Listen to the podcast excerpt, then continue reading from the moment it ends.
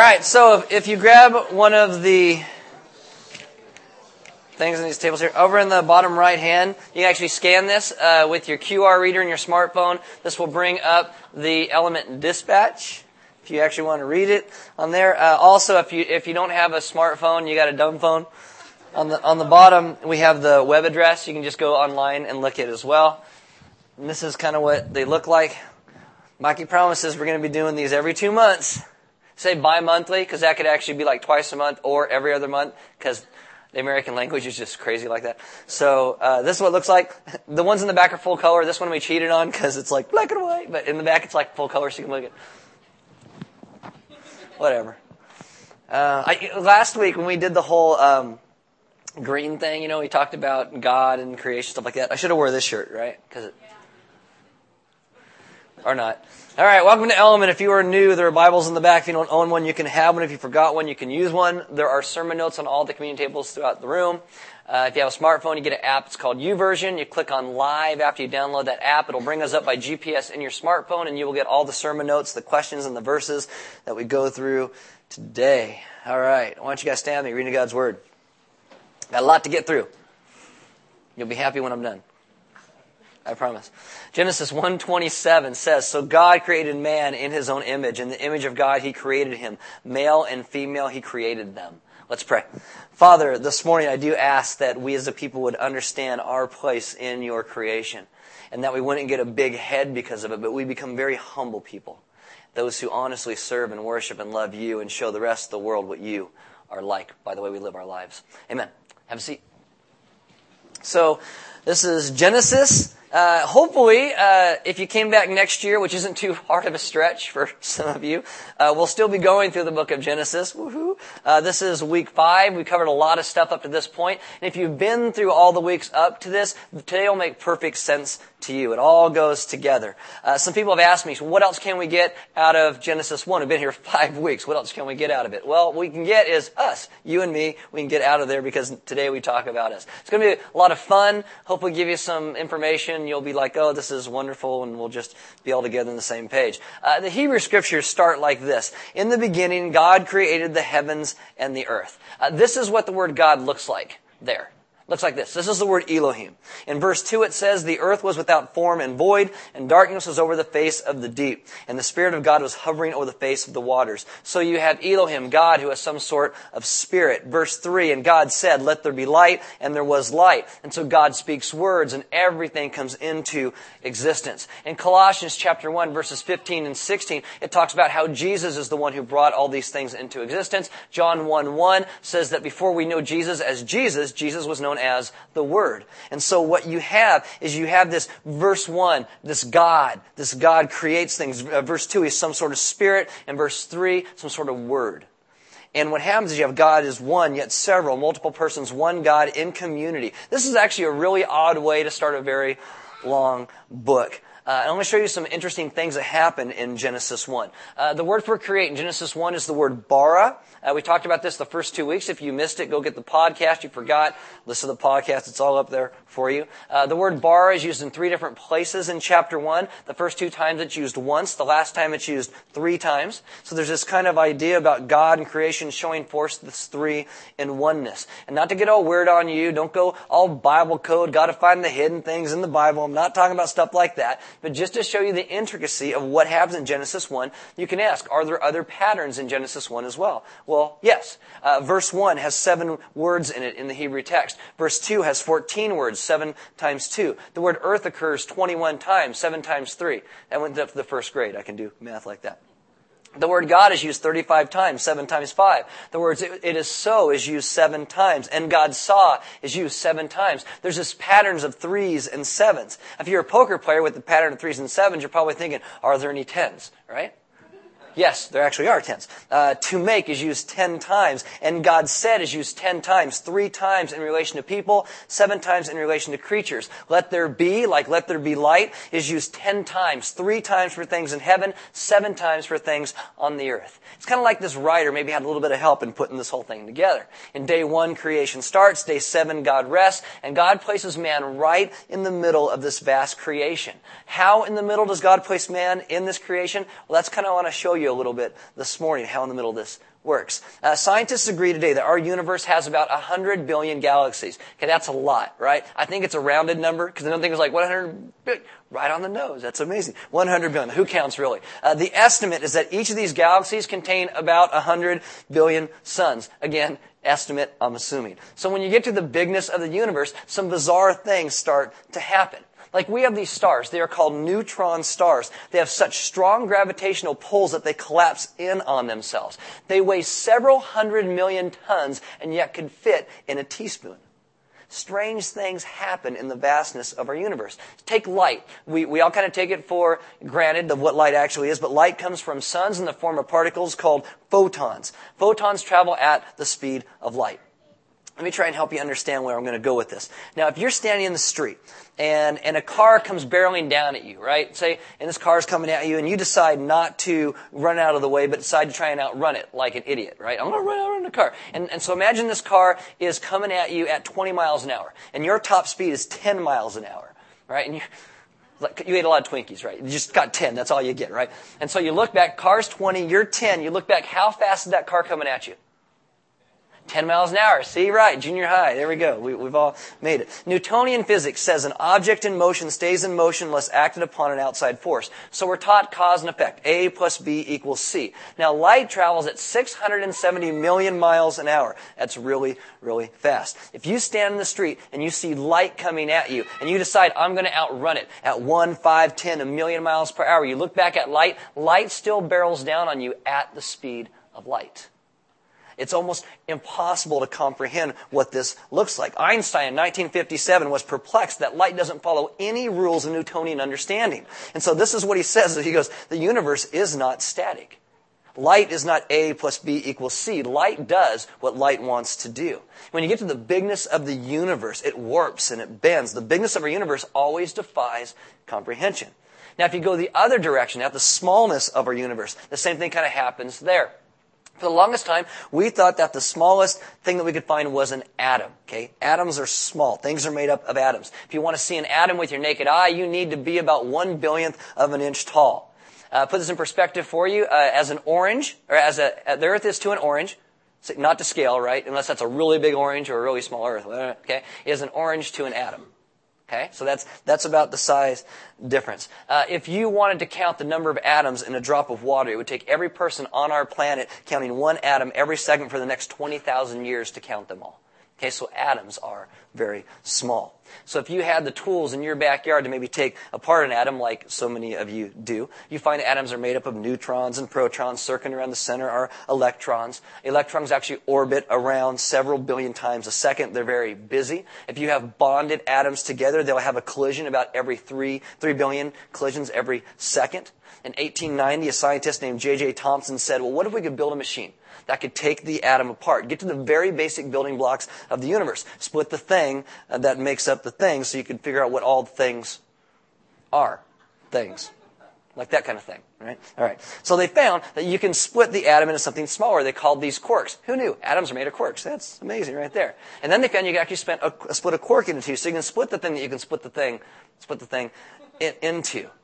Now, anything that's smaller than an atom, we call subatomic particles. Today we have found and identified at least 100 different subatomic particles. They have names like mesons and gluons and leptons. I call them the soons because they're all just kind of like that.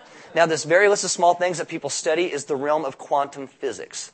In the subatomic realm, things get really weird, just like when you get to the largest of the universe. They found a quark can be in one place and disappear and, and, reappear somewhere else and not have to travel the distance in between. They've also found quarks are capable of simultaneous duality, meaning they can, same quark can be in two places at the same time. In 1949, Bell's theorem came about that said if you split an atom in half and you put half in New York and the other half in LA and you reverse the spin of the electrons with the one in New York, at the exact same moment, the ones in LA would actually uh, spin the opposite direction as well. This makes very brilliant scientists, when you ask them questions, say things, things like, I don't know. I don't know what's going on. This is just amazing to me. Uh, you get leptons. Leptons exist as individual subatomic particles, but they have never found any leptons actually existing alone. They always exist in community. And because of what they keep finding as they go smaller and smaller and smaller, brilliant Atheistic scientists say that the universe now at its core is some type of unpredictable energy that's some relationship of energy.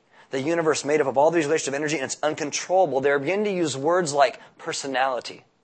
And that this energy that holds things all together has a mind of its own and we cannot conquer it. It's beyond what we can actually comprehend.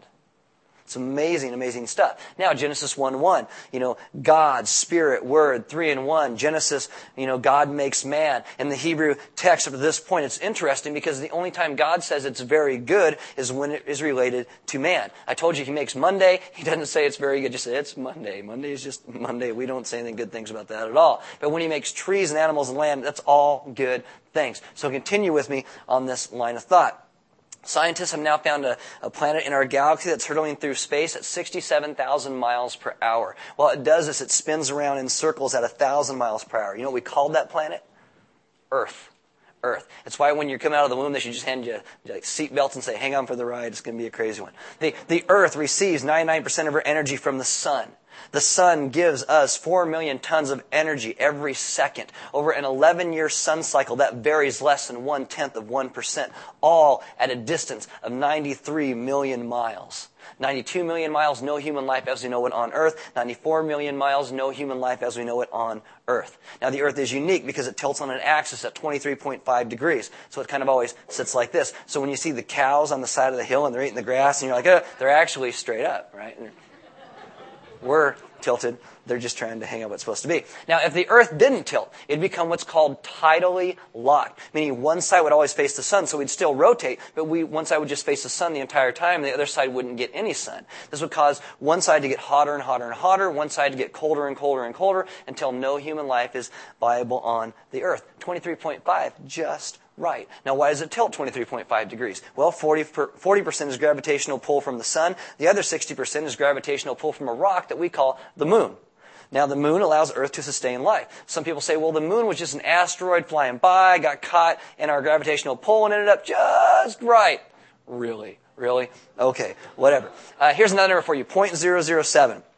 Hydrogen on Earth must convert one seven thousandth of its mass to helium continually, consistently to sustain human life on Earth. 0.008, no human life as we know it. 0.006, no human life as we know it. Our atmosphere is 21% oxygen, 23% no human life as we know it, 19% no human life as we know it. Our oceans are 3.4% salt, which is the exact percentage of salt in the human bloodstream.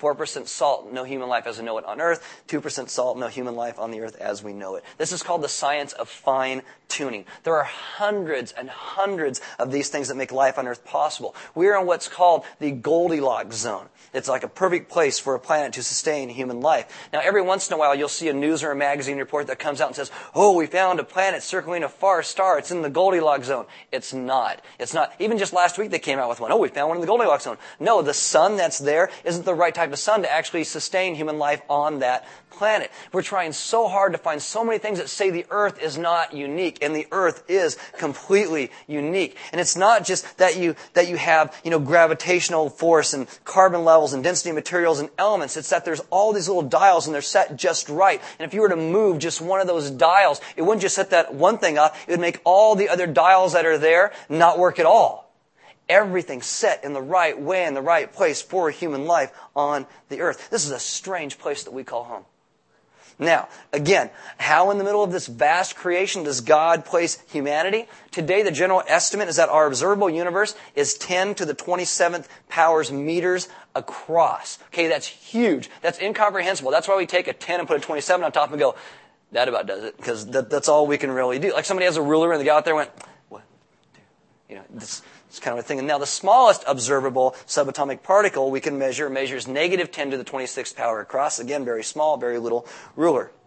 If you took the average height of all people on the earth, babies, toddlers, junior hires, adults, uh, Andre the Giant, dwarves in the middle of Skyrim, and you put them all together, right, we would be an average of one meter tall you have negative 26, 10 to the 27th power as exactly centered, right in the middle of God's creation. You are where you are for a reason. You are made with purpose. Now that I got you thinking, open to Genesis chapter 1, verse 26.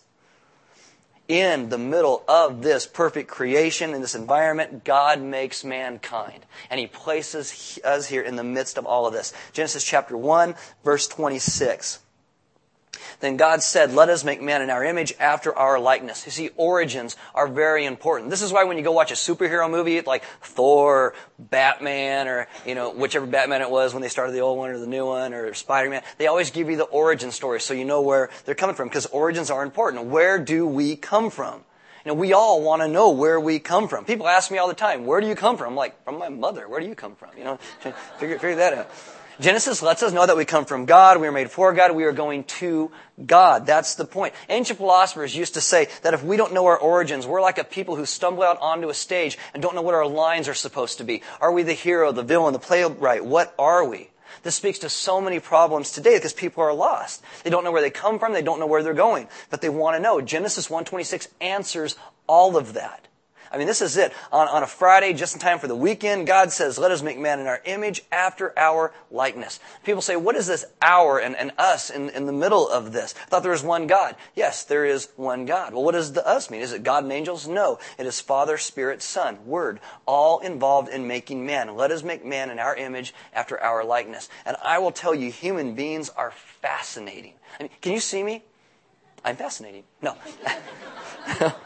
You have a visual cortex. It's connected to a retina. You have 110 million cones and 7 million rods and over 1 million nerve fibers all working in harmony so you can actually see me. You have neural connections in the trillions. Every second, your brain does a trillion computations and not one of your cells are the same. Every couple of seconds, your body is producing two, two, to 10 million new red blood cells. You have 100 million white blood cells stored in the marrow of your bones. And if your body is making this much of you, how does it know to make you and not someone else? Well, every one of those cells in you has about six feet of DNA. It's this code that's coiled inside so it knows who you are. If you took all the DNA code out of all of your cells and you laid them end to end, you would have 80 billion miles of instruction that makes you you that could stretch from here to the sun and back 400 times. Your body is hardwired to be you and no one else. You are not a mistake. You are made with intentionality. See, when God uses the word image and likeness, these are synonyms. So far, everything God creates is according to its kind. Berries make berries, and trees make trees, and animals make animals, but God makes people. You know, we are the only thing that's said to be made this way mankind. God makes creation of man different from everything else, different from leptons and quarks and neutron stars. We are completely different. Image and likeness. We have a mind. We can love. We get to communicate. You have a body and a spirit. It's even more simple than that. We are the image and likeness of God. John Calvin once said that as a mirror reflects an image, so man is to reflect God. And before you go all crazy Christian TV on me, I'm not telling you you are God. You are not. God you. Okay, you're like Adam. God's the Son, right? That's the difference. We are not God. But yet, when we love, we are showing God as a loving God. And when we forgive, we're showing God as a forgiving God. When we serve, we show that God is a serving God. We were made to reflect His goodness into His creation. And because you are made in the image and likeness of God, you have dignity and value and worth. So many people today, they, they get involved in things and they end up going to recovery at some point. But in the end, what do people truly need to recover? The image and likeness of God. True recovery must get to the point where it understands that it's all about redemption, realizing who God made us to be, or you're never going to be in true recovery. See, according to the Bible, your value and worth comes not from your performance, but from creation. It is why in a Christian family we're to value all life, young and old, healthy and sick, born and unborn, awake and asleep, whether in your coma or not. We value human life because it's a gift from God, and human life is sacred, and we are set apart from all other life on this planet. And sometimes I hesitate to tell people that because they think, oh yeah, I'm so wonderful. I'm like God. I'm the middle of the universe. Look at me. Woo! You're not. You're horrible. Okay, you're horrible. But Jesus deems to come and saves us. And sometimes I think, well, we're so bad, we're just like the animals. No, you're not an animal and you're not God. You are to be an image bearer of God. And your life is only going to make sense when you understand that. This is why we love people no matter what our work stupid social hierarchy is. We serve those around us no matter what our neighborhood stupid social hierarchy is. You know, we, we honor those around us no matter what our friends stupid social hierarchy is because everyone is made in the image likeness of God. Your worth comes from you being an image bearer of God. God loves you. And as Christians, we are to reflect that. We're to love His creation and respect people around us. Now, image and likeness also refers to God being a Trinity Father, Spirit, Son. Word. Okay? He, he experiences perfect community in Himself and relationship within Himself. Being created in God's image means He created you and I for relationships as well, community. Much of what it means to be an image bearer of God is that we are meant to love those around us and be involved in community with each other. In uh, John 13, 35, Jesus says, By all this, all men will know that you are my disciples if you have love for one another. Really? So how are people going to know that we actually love God? That Jesus is real by how we treat each other. And you're not going to do that going living up on a mountain as a monk eating grass. You got to actually interact with people around you so people can see how you love, how God has called you to love. I mean, last year I told you about the study that was done that found that isolated people are three times more likely to die than those with close personal relationships. I showed you that in this study they found that people with bad habits like poor eating, smoking, obesity, alcohol use, but had strong social ties lived significantly longer lives than those who had great health habits but were isolated. And so I told you, this is why we serve you cookies in the back, because better eat Twinkies and cookies with people than eat broccoli alone. Praise God, it's in the Bible, right? I also showed you in the study that it says if you belong to no groups but decide to join just one in the coming year, year you can cut your risk of dying in half.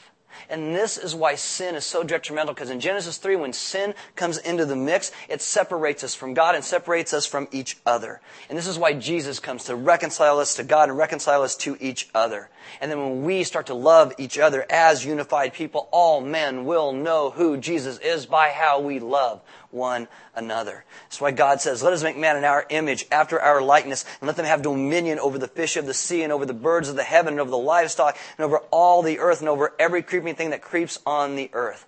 Now, environmentalists will tell you that we're just another type of animal. You're not. You're not. You are meant to have dominion. But dominion is stewardship.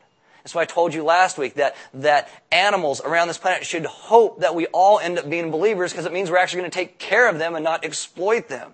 This is all God's. We're to care for it for Him. You know, again, if you missed last week, listen to it. This all makes sense. You know, and this is why someone who's maybe like a, like a, a Hindu or maybe a New Age person or a tree hugger, they say creation is sacred. You shouldn't chop, you shouldn't eat a cow or chop down a tree. go to the other direction. You're going to get like a hyper capitalist. It's like it's all about me. It's just me, me, me. I'm going to destroy it all for my gain. They're both wrong in those extremes, but yet you take the center of that, and they're both right. You steward creation well, and you harness its potential to improve and sustain human life. You see, we are not animals. Pigs don't take up a collection for the humans lost in the hurricane. And dogs don't form a committee to fix tuberculosis. And, and goats don't get involved in the AIDS crisis. All right? This is self-evident. If you see people walk behind their dogs today, they got bags in their hands, and their dogs poop on the ground, they pick up the poop with this bag in their hand. And you're like, really? We're farther along. We don't leave it laying around, right? The dogs are farther along. They carry their own bag, pick up their own stuff. Verse 27. So God created man in his own image. The image of God, he created him male and female. He created them. And that is also important, male and female. This is a good thing. Girls, I will tell you, you should never want to be a man. All right? We don't even know what to do with us. We're like, what is this? I don't know. We, you know, we, we, we're just crazy. Men and women are different. That's a good thing. I get so much grief sometimes for saying that men and women are different. We are. I married a woman. She's soft and cuddly. She's not bony and doesn't grow hair out of her face like this. You know, I love, she's, she's amazing. I, it's good that we're different. And boys and girls, they are just different. You hang out with kids, you will see this after any length of time. Girls will play around in a room, boys will run in, they'll shoot them. That's just what boys do. It's, it's not good or bad. It's left-handed. It's different, just different. Modern psychology will try to tell you that our culture makes them different. No. Our, it's just the way they're made. Boys think peeing in the yard is cool. I will tell you this.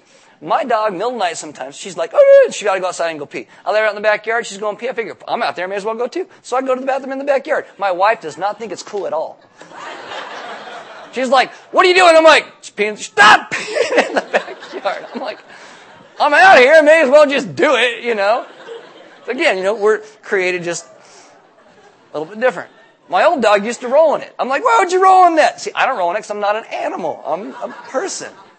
Men and women are different for a reason. You know, we, if my wife and I were the same, one of us would have to die. That's, that's all I'm saying. And what happens because sin enters the world is that men go all chauvinist and women go all feminist and they're like, oh, we gotta be equal to men. I'm gonna smoke and cuss and fart and look at porn and shoot things like a man. You know, no, no. Genesis tells us we are equal because of creation. Only Christianity teaches this. I mean, you look at all the ancient teachers, oh, Aristotle, Plato. My goodness, they held women as completely inferior, as worthless. Most major religions today, to get to the core of it, they say women as inferior and worthless. Only Genesis holds men and women created equal but different. I do not need to get in touch with my feminine side, although I do like a pedicure every once in a while, alright?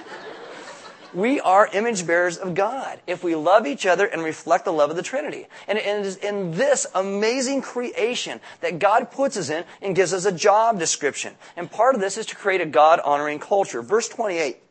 And God blessed them, and God said to them, Be fruitful and multiply and fill the earth and subdue it and have dominion over the fish of the sea, and over the birds of the heaven, and over every living thing that moves on the earth. He tells you, have some kids. Kids are good things. I mean, I told you repeatedly throughout the Song of Solomon that our church is pro-sex in marriage. Have tons of it in marriage and have kids. God is pro-marriage, pro-sex, pro-kids. The world doesn't understand this. They think children are some type of burden that gets laid upon us. Oh my goodness, I'm pregnant. What am I going to do?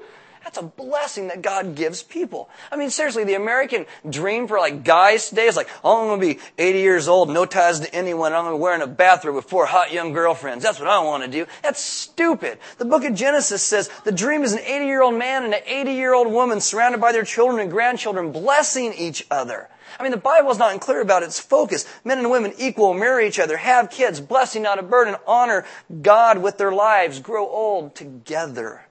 I mean, too often we're so afraid to even live what God calls us to. You know, oh, I'm a Christian. I live my life. Say it. Live it. Let people see what it's supposed to be. I mean, you want to be a countercultural freak? I'll tell you what. Have some kids and raise them by being their parent and not their buddy. That's being countercultural. Wild and crazy. Oh, I'm heterosexual and I go to work and I'm drug free and I raise my kids. Whoa! What's wrong with you? Seriously. Honestly, if you love God and you love each other, you move forward as God intends, you get married, you have kids, eventually you're no longer going to be the back end of society. You're going to be from where culture begins to flow from, and our world begins to be changed. That's the mandate of Genesis 1, understanding this, why God places us in the middle of this creation. We should live as God intends, so people around us say, what is different about you? And we say the tomb is empty, God's alive, He fixes things, do you want to know Him? I mean, that's how we live. And rather than from running from culture and hiding from it, we need to lovingly transform the culture. We need to be involved. We need to be involved. I don't mean you run around and hold signs and put your finger in people's face. You, your agenda is Jesus in everything you do. It is Jesus, period even in how you work. We're going to talk about work next week just a little bit. I will tell you, nothing you do is secular. Guys, be a student, a dishwasher, maybe you have a bike route, you wash cars, you work at a hair salon, Pier 1, work at the base, whatever it is, nothing you do is secular. It's all sacred. All of it. Because people are watching how you live and what you do. And it is a great work that we do with our lives on this planet in front of others. It has been trusted by God to you to display His image to all people.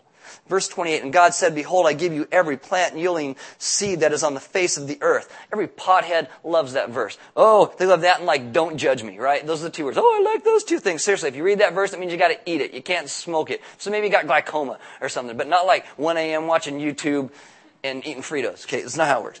Every tree with seed in its fruit, you shall have them for food, and to every beast of the earth, and to every bird of the heavens, and to everything that creeps on the earth, everything that has breath of life, I have given every green plant for food. And it was so, and God saw that everything that He had made, and behold, it was very good. And there was evening and there was morning the sixth day. Chapter one.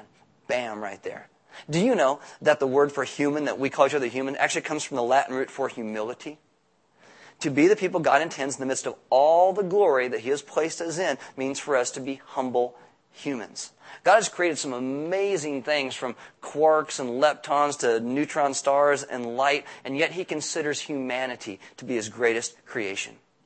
That is not to give us a big head at all. It should be a humbling thing to make us realize that God did all of this out of love. I mean, Genesis tells us we become humble by realizing that we are not God. We don't we don't boast and brag like we're the center of the universe, even if in some small way we actually are. Everybody doesn't need to bow to us. We are not God. Genesis reminds us that we are different from all of creation. We do not need to give in to our desires and our passions. We know our place. And none of that will ever make sense to anyone unless they are connected to God. God, Spirit, Son, Word, one God, triune. It is sad because today most of our greatness is working for great evil in our world. And this is why our world's in the mess that it is. We're trying to er, do our best to deny that God that made us and God that set everything in motion. This is why as Christians we're to live lives where we don't live as our own God. We don't live as individuals. We live corporately as a community, loving and serving God together. You will see in a couple of weeks that when the fall happens, the fall has ramifications for all people of all ages, for all time. But even in the midst of that, God's plan was that all that was lost in Adam when he fell and sinned and caused all that separation was regained in Christ. In 1 Corinthians 15, verse 45 to 49, it says, Thus it is written, the first man, Adam, became a living being. The last Adam, that's Jesus, became a life-giving spirit. But it is not the spiritual that is first, but the natural, and then the spiritual. The first man, Adam, was from the earth, a man of dust. The second man is from heaven, that's Jesus. As was the man of dust, so are also those who are of the dust. That's you and I. As is the man of heaven, so are also those who are of heaven, those who have believed and trusted Jesus Christ with their life. Just as we have borne the image of the man of dust, Adam, we shall also bear the image of the man of heaven. What it tells you is that in chapter 3, when Adam failed, Jesus comes and he succeeds. Where Adam was faithless, Jesus was faithful. Where Adam was sinful, Jesus was sinless. Where Adam doesn't finish the work that God gave him to do, Jesus finishes the work that God gives him to do. Our sins are placed upon him, and Jesus cries out on the cross, It is finished, work done. And now we get to have a relationship with God and others and become new people. And we can love and serve and help and care and begin to actually make this culture the one that God has called it to. This is the reason why it took us five weeks to get out of Genesis 1, because you have to understand the progression of all of it. And that, where it talks about in the book of Romans that, that all of creation are waiting for the sons of God to be revealed. Yes, they are. It's waiting for us to actually begin to live the life that God calls us to live, the redeemed and restored life. The question really is after all the beauty and wonder that God has made and placed us within, what are we then making? How are we then living our life? How are we making a difference by what we do and how we live, but what people see in us? This is the point of being redeemed creation, living together, doing this on mission together. Because we're to come in and understand in all of the wonder that God has made. He places us in the center of it for a reason. And the reason is not ourselves. And just to go all, hey, it's all about me, I'm the center. No. It's about focusing on Him and who He is and what He has done. Then you and I beginning to live on mission for. This is one of the reasons we do bring you to communion every single week. Because communion is the place where we remember that our great God came as Jesus and died for our sins. Where, so you break that cracker like his body was broken for you and I. You dip it in the wine and the grape juice, reminding us of his blood that was shed for you and I. So that we can be this redeemed people. The band's going to come up do a couple songs, and as they do, uh, we do invite you guys to take communion, to participate in worship in that. There'll be some deacons and elders in the back, and if you guys need prayer for anything, I mean, maybe you are somebody who has actually been in recovery most of your life, and you've never realized that in the end it's about redemption and recovering the true image of God that you and I were created in. Go and pray with them. Um, we can get you plugged in and talk to some other people and hopefully get you on that journey to understand what true recovery is. Um, and it's and it is a process. It's not just like oh, image of God, boom, done. It's it's it's a process. It's it's it's a walking through, but it's understanding who God originally created us to be, and that you are a child of the King. Um, we'll worship God through giving these offering boxes on the side wall in the back. We give because God gave so much to us. Giving is then simply, it's just simply part of our worship. So we just do that every week. And there's food and stuff in the back. And, and I think they're like sweets and cookies because, again, eat it with friends. It's better for you than broccoli alone. Okay. I'm just being biblical, all right? Uh, drink some coffee, get to know some people, and, and hopefully you'll begin to develop some of these relationships so you don't have to do life alone. You don't have to do life isolated. You can begin to understand who God originally created us to be and how He intends for us to live in community, worshiping and loving Him. Let's pray. Father, this morning, I thank you so much for being a God who longs to restore and redeem us to who you made us to be that you do not just leave us on our own and alone, but you come and you restore us and you call us home. I ask that we would understand that you are the one who sits on the throne and not us. And that is to your name that we're going to bring glory and honor and power forever and ever. That our hearts and lives would be completely yours as we are redeemed and we are restored. That we would trust you. And more than trust you, that would translate into how we live our lives.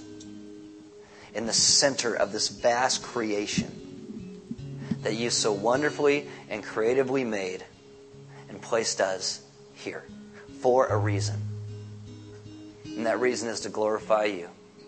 And when we glorify you, bring great joy to your people. Teach us daily how to live as your restored and redeemed humanity, as humble people, honoring you with all of our lives. We ask these things in your Son's good and gracious name. Amen.